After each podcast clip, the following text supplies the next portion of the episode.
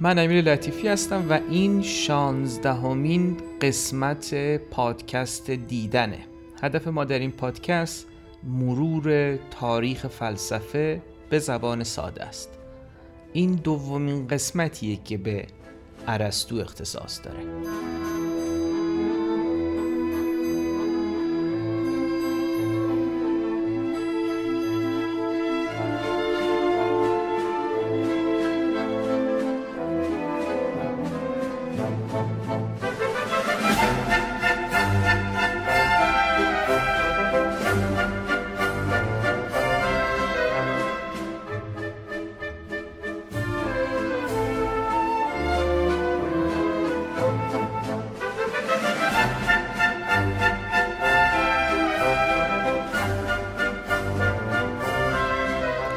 این قسمت مقدمتا یکی دو دقیقه از جهان مسل افلاتونی میگم و با بیان موضع ارسطو. نسبت به این نظریه مروری می‌کنم بر بخشی از آنچه قسمت قبل در مورد ارسطو گفتم.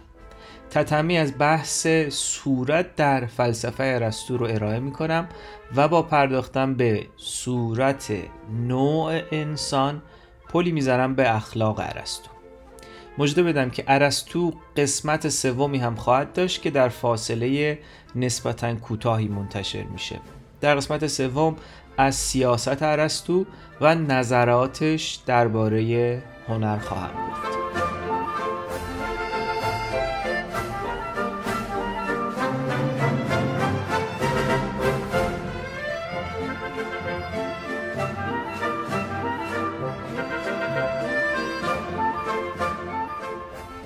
در قسمت های سیزدهم و چهاردهم حرف زدیم از جهان مسل افلاتونی جهانی که از هر چیزی مثالی توش هست. یه درخت مثالین یه میز مثالین یه تخت مثالین و غیره. هر چیزی در جهان ما هستیش رو مدیون مثالیه که در جهان مسل داره. شناخت ما هم از امور مختلف به واسطه شناختمون از مثالهای جهان مسله. قسمت پیش گفتیم که ارسطو گفت چنین چیزی ممکن نیست. درخت برای درخت بودن هر چیزی رو که لازمه درون خودش داره. اصلا نمیشه که درخت اینجا و مثالش اونجا باشه. چرا چنین ادعایی رو باید بپذیریم؟ فرض محال که اینطوری باشه. اصلا این درخت جزئی و اون درخت مثالی چطوری به هم مرتبط میشن؟ خلاصه که ارسطو گفت این نظریه راه به جایی نمی‌بره و شعر و افسانه است. ارسطو گفت هر چیزی از ماده و صورت ساخته شده و هر دوی اینها همیشه با هم توی خود چیزها موجودند. ماده بیشکل و بیخاصیت و صورت شامل همه خصوصیات و مشخصاتیه که مثلا درخت رو درخت و میز رو میز می‌کنه. این از ماجرای جهان مسل افلاتون و صورت ماده ارسطو که نسبتا مفصلتر ازشون حرف زده بودیم در سه قسمت پیش. حالا در ادامه می‌خوام از انسان در فلسفه ارسطو حرف بزنم. از ماده و صورت انسان. ماده مفهومی انتظاییه چون در عالم بیرون جدای از صورت یافت نمیشه. ماده بیشکل و بیخاصیت به یک معنی فقط در ذهن وجود داره. اگر ماده بیشکل و بیخاصیته پس آیا ماده انسان و درخت یکسانند؟ نه دقیقا. هر ماده استعداد مشخصی داره. ماده انسان از این جهت با ماده درخت متفاوته که استعداد انسان شدن داره. یا بالقوه انسانه. یعنی قوه و توان انسان شدن رو داره. ماده درخت هم استعداد و قوه درخت شدن رو داره. اما صورت انسان چطور؟ گفتیم ارسطو میگه انسان حیوان ناطق است. و ناطق یعنی کسی که قدرت تعقل داره. حیوان ناطق صورت نوع انسانه. یعنی صورت تمام انسان هاست. صورتی که تمام اعضای نوع انسان دارا هستند نوع اصطلاحی فلسفیه. هر نوع شامل یک جنس و یک فصله نگران نباشید توضیح میدم. وقتی میگیم نوع شامل جنس و فصله پس یعنی فقط کافیه جنس و فصل رو تعریف کنیم تا نوع خودش مشخص بشه. همین حالا یک قدم از مسیر رو طی کردیم. خب جنس یعنی یک مجموعه که اعضایش در عین اختلاف اشتراکاتی هم دارند. این اختلاف ها اعضای این مجموعه رو به انواع مختلف تقسیم می‌کنه. این اختلاف که سبب متمایز یا فصل شدن اعضای این مجموعه در قالب زیرگروه های مختلف یعنی انواع مختلف میشه فصل نامیده میشه. مثلا حیوان یک جنسه که شامل انواع زیادیه. مثل انسان، پرنده، خزنده و ماهی. اینها همه حیوانند یعنی از جنس حیوانند. اما با هم تفاوت هم دارن. به خاطر همینه که به انواع مختلفی تقسیم شدن. این تفاوت های متمایز کننده فصل نامیده میشن. نوع انسان چطوری از باقی حیوانات جدا میشه؟ کدوم خصوصیت رو فقط انسان منحصرا داره؟ نطق کردن یعنی تعقل کردن. پس فصل کننده نوع انسان از انواع دیگر حیوانات نطقه. بذارید یه مثال دیگه هم بزنم. ماهی حیوانی آبزی است. ماهی یک نوعه یعنی حیوان آبزی یک نوع مشخص از حیواناته. جنس ماهی چیه؟ حیوان. فصلش چیه؟ آبزی. ماهی به عنوان یک نوع به واسطه آبزی بودن از انواع دیگر حیوانات فصل میشه. امیدوارم که مفهوم بوده باشه. پیدا کردن جنس و فصل و شناخت انواع یکی از روش های شناخت و تحلیل در فلسفه افلاتون و ارسطوه. دیالکتیک رو به معنای فرایندی که منتهی به شناخت انواع از طریق یافتن جنس و فصل میشه هم به کار می‌برند. حالا که مجهز شدیم به این مفاهیم اجازه بدید بپرسیم آیا به واقع ناطق بودن فصل نوع انسانه یا به عبارتی ناطق بودن انسان رو از موجودات دیگر متمایز می‌کنه؟ مثلا چرا نگیم انسان حیوان دو پاس پاسخ روشنه. چون کانگورو و پنگوان هم دو پا دارن. مرغ هم دو پا داره. هر هم که عدهای اصرار کنن به یه پا داشتنش. پس دو پا داشتن انسان رو از انواع دیگر متمایز نمی‌کنه. اما مثلا لباس پوشیدن چی؟ چرا نگیم انسان حیوان ملبوسه؟ حیوان ملبوس در ذهن کسی اسب و ماهی رو تدایی نمی‌کنه. فقط انسان رو به ذهن میاره. پاسخ اینه که لباس نشان آدمیت نیست. چه زیبا و چه زشتش. یعنی اگر شما همین الان تصمیم بگیرید ادامه این پادکست رو برهنه بشنوید باز هم کسی به انسان بودنتون شک نمی‌کنه. چون ملبوس بودن ویژگی ذاتی انسان نیست. این هم اصطلاحی دیگه. ویژگی ذاتی. ویژگی ذاتی یعنی چی؟ یعنی ویژگی که بخش جدا ناشدنی یک چیزه. و اگر نباشه اون چیز دیگه همونی که باید باشه یا بوده نیست. هر چیز رو فقط میشه با ویژگی های ثابت و ماندگارش تعریف کرد. مثلا من رو با لباس هم نمی‌تونید تعریف کنید. چون ممکنه عوض بشن. ولی احتمالا از جمله با خصوصیات چهرم می‌تونید تعریف کنید. چون بعیده به مرور زمان کلا تغییر کنه. خب از من انسان جزئی برگردیم به نوع انسان. پس به این معنی نطق ویژگی ذاتی انسانه. ولی ملبوس بودن ویژگی ذاتیش نیست. ملبوس بودن برای انسان ویژگی عرضیه. یعنی ویژگی غیر ذاتی انسان. کتاب خوندن و پادکست شنیدن و عینک زدن هم همینطور. اینها برای انسان عرضی چرا؟ چون کتاب نخونده ها و پادکست نشنیده ها و عینک نزده ها هم انسانن.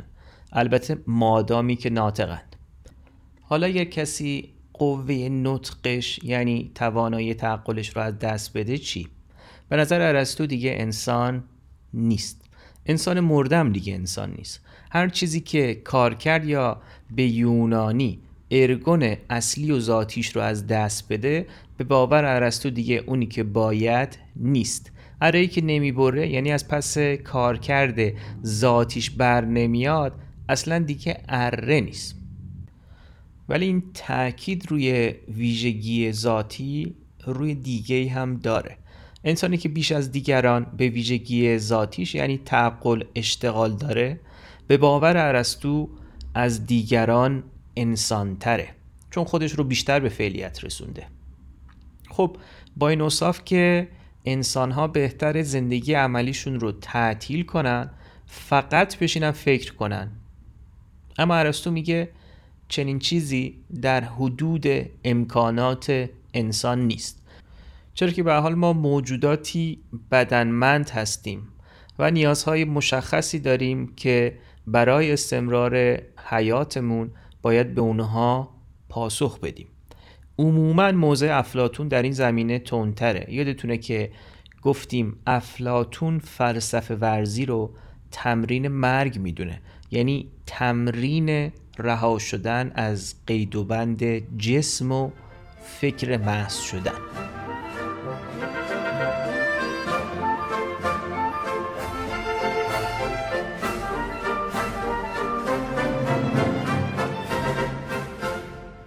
ارسطو معتقد فقط یک موجود هست که تنها فعالیتش فکر کردنه و اون خداست. فقط فکر می‌کنه چون هیچ نیازی به فعالیت عملی نداره. چون هیچ قایتی رو دنبال نمی‌کنه که به خاطرش کاری انجام بده. فقط فکر می‌کنه اون هم به خودش. چون از خودش برتر و بهتر کسی وجود نداره. خدای ارسطو نامتغیر و نامتحرکه. نیازی به حرکت و تغییر نداره چون همه چیز تمومه. اما خودش سبب همه حرکاته. از چه طریقی؟ از طریق عشق. تصور کنید فردی عاشق که هر روز به امید و عشق معشوقش از خواب بیدار میشه. به خاطر اونه که کار می‌کنه به خودش می‌رسه پول پس انداز می‌کنه و تلاش می‌کنه انسان بهتری باشه. خلاصه به شوق دیگری در جنب و جوش و حرکته. اون دیگری هم به کل می‌تونه از این ماجرا بیخبر باشه و بیخبر بمونه. دیگری که موضوع عشق و انگیزه حرکته در فلسفه ارسطو خدای بیتفاوت و بیتحرک به خود اندیشنده است. کسی که به او عشق میورزه فلک اوله. فلک اول از شوق خدا به حرکت در میاد و افلاک دیگر رو به چرخش در میاره و از این طریق باعث انواع حرکات در عالم میشه. نوع حرکت فلک اول مستدیره یعنی دایره این بینقص ترین حرکت ممکنه که بدون کوچکترین تغییر مکانی از این نقطه به نقطه دیگر همیشه می‌تونه در جریان باشه. با توجه به اینکه تصور افلاکی از کیهان دو هزار سال تصور غالب بوده خوبه که به چیستی و سازوکارش اشاره کنم. خیلی خلاصه بخوام بگم باید هر فلک رو مثل یک کره تصور کنید. بیرونی ترین کره فلک اوله که به شوق خدا به حرکت در میاد. افلاک دیگه هم درون این فلک با هم اتصالاتی دارند و با حرکت فلک اول حرکت می کنند. روی سطح افلاک سیارات چسبیدن. که با حرکت افلاک به چرخش در میان. در نقطه مرکزی فلک الافلاک فلک اول زمین قرار داره. فلکی که از همه درونی تره و زمین در اون قرار می‌گیره فلک قمره. ماه به سطح این فلک چسبیده. شمار این افلاک بدون احتساب بیرونی ترینشون به 55 می‌رسه. ارسطو این تعداد و این طرح رو از پیشینیانش به ارث برده و خدای خودشو علت حرکت اولیه رو روی اون سوار کرده.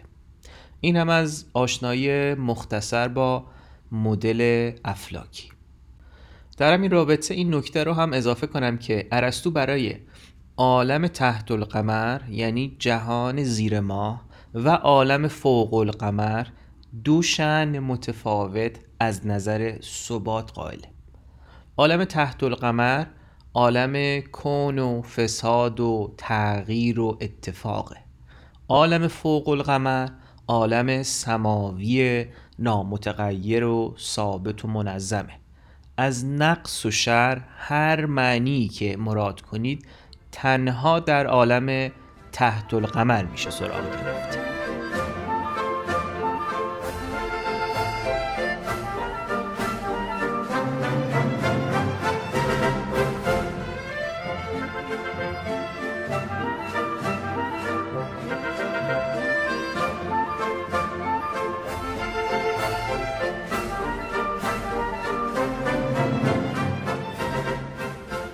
انسان به دلیل اختزاعات جسمانیش نمی‌تونه تشبه جویی به خدا رو تا حد نهاییش دنبال کنه.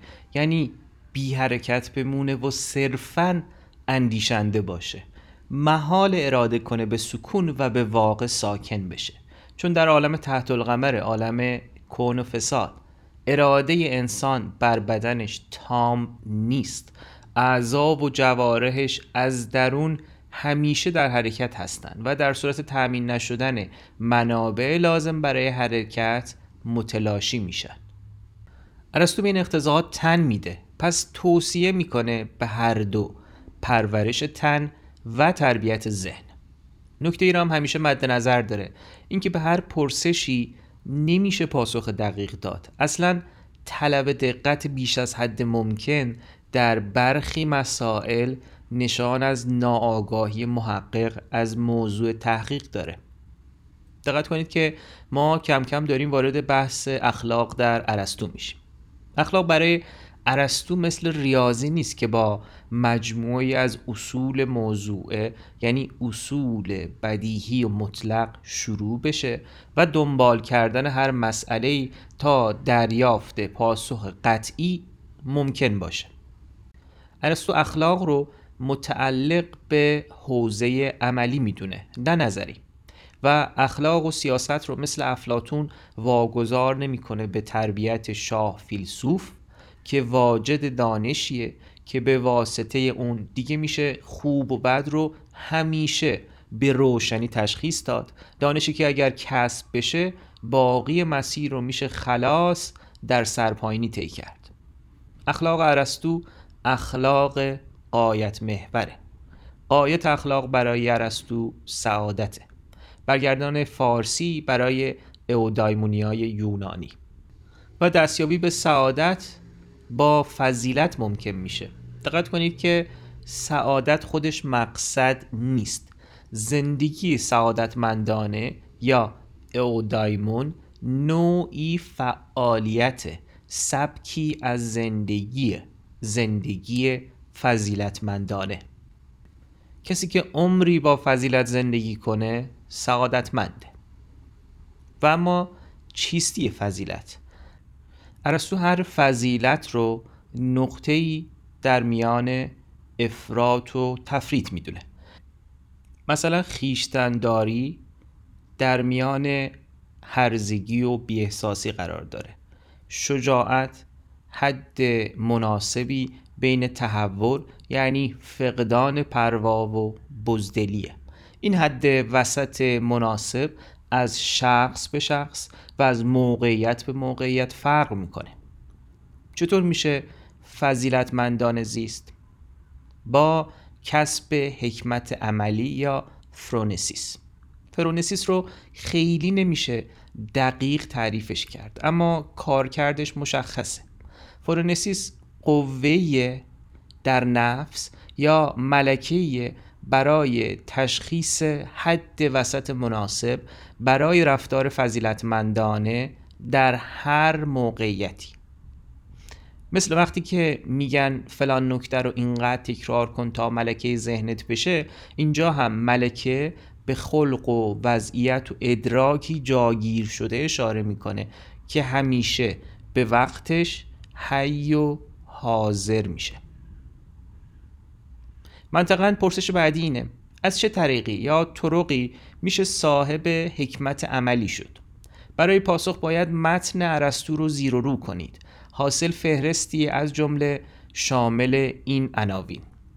تربیت صحیح از کودکی رجوع به اخلاق سنتی تسکیه به کمک هنر و ادبیات برخورداری از سلامتی جسمی و رفاه نسبی مراوده با دوستان اهل زیستن در جامعه سالم تجربه ورزی و دنیا دیدگی کسب عادات پسندیده با تکرار رفتار صحیح و خلاصه از طریق بهرهمندی از تمام شرایط یک زندگی خوب و متعادل و همچنین اشتغال به تمام افعال متناسب با چنین زندگی که در مورد مصادیق هر دوی اینها معمولا عموم انسانهای روشنبین دارای عقل عرفی هم نظرن چنانکه فهرستی هم که من آوردم شامل هیچ نکته عجیب و غریب و دور از ذهنی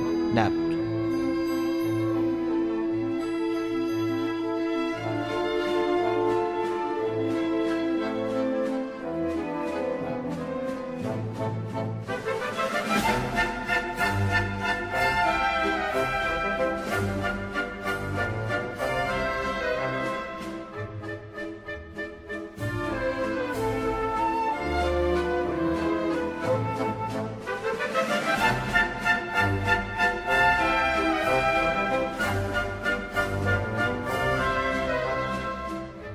ارسطو انسان رو موجودی دارای انفعالات مثل لذت و علم و خشم و ترس و عشق و نفرت می‌دونه.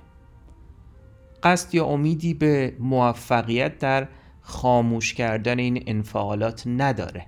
برعکس معتقده که اینها باید در زمان مناسب و به شکل مناسب عمل کنند.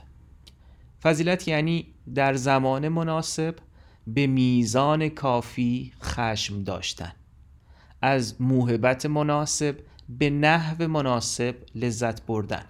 از به واقع دشوار به تناسب در درد و رنج بودن. از واقعا ترسناک ترسیدن و حتی به موقع جدی و به هنگام شوخ تب بودن. برخلاف ارسطو دست کم دو گروه توصیه به سرکوب انفعالات می کنند یکی واعظان اخلاق زاهدانه که تشویق می‌کنن به دست شستن از دنیا فقر در پوشش ساده زیستی و خودسازی معنوی از رهگذر بیتفاوتی نسبت به جهان بیرون و اجتماع. دیگری مروجان مثبت اندیشی که نوع زردشون این روزها خیلی فراگیر شده. اینها گرچه مثل گروه اول عبوس نیستن و برعکس خیلی هم رنگ و لعاب چشمگیری دارن و اهداف و قایات متفاوتی رو هم دنبال می‌کنن ولی در توصیه به بیتفاوتی نسبت به اجتماع و اخبار و وقایع جهان بیرون با گروه اول هم نظرن. ارسطو فرسنگ ها از این هیچندیشان سیاه و زردندیشان پوچ دوره.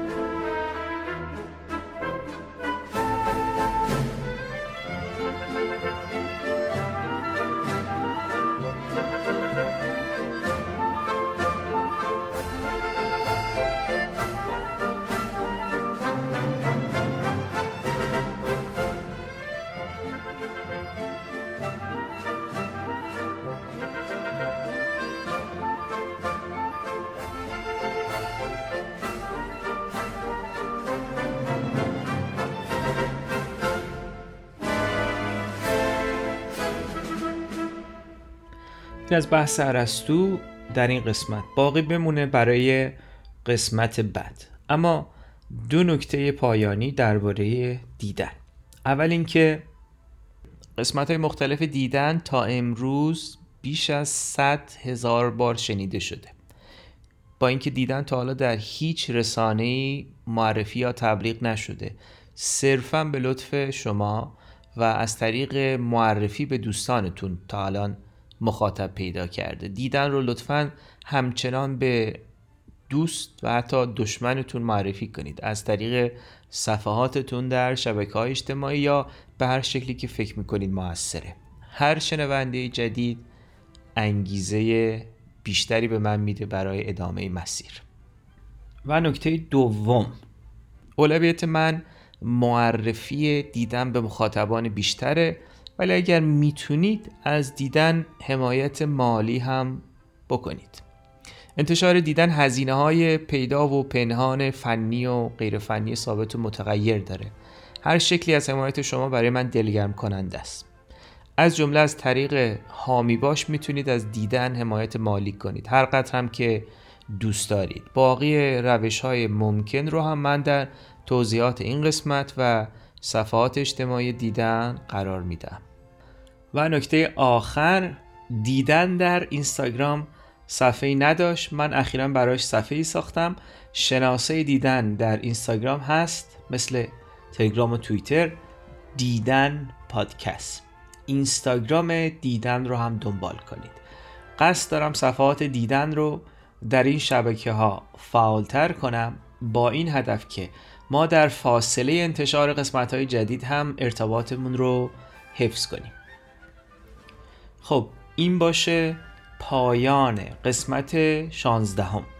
قسمت بعد قسمت آخر سگانه ارسطوه که به سیاست و هنر در فلسفه ارسطو اختصاص داره.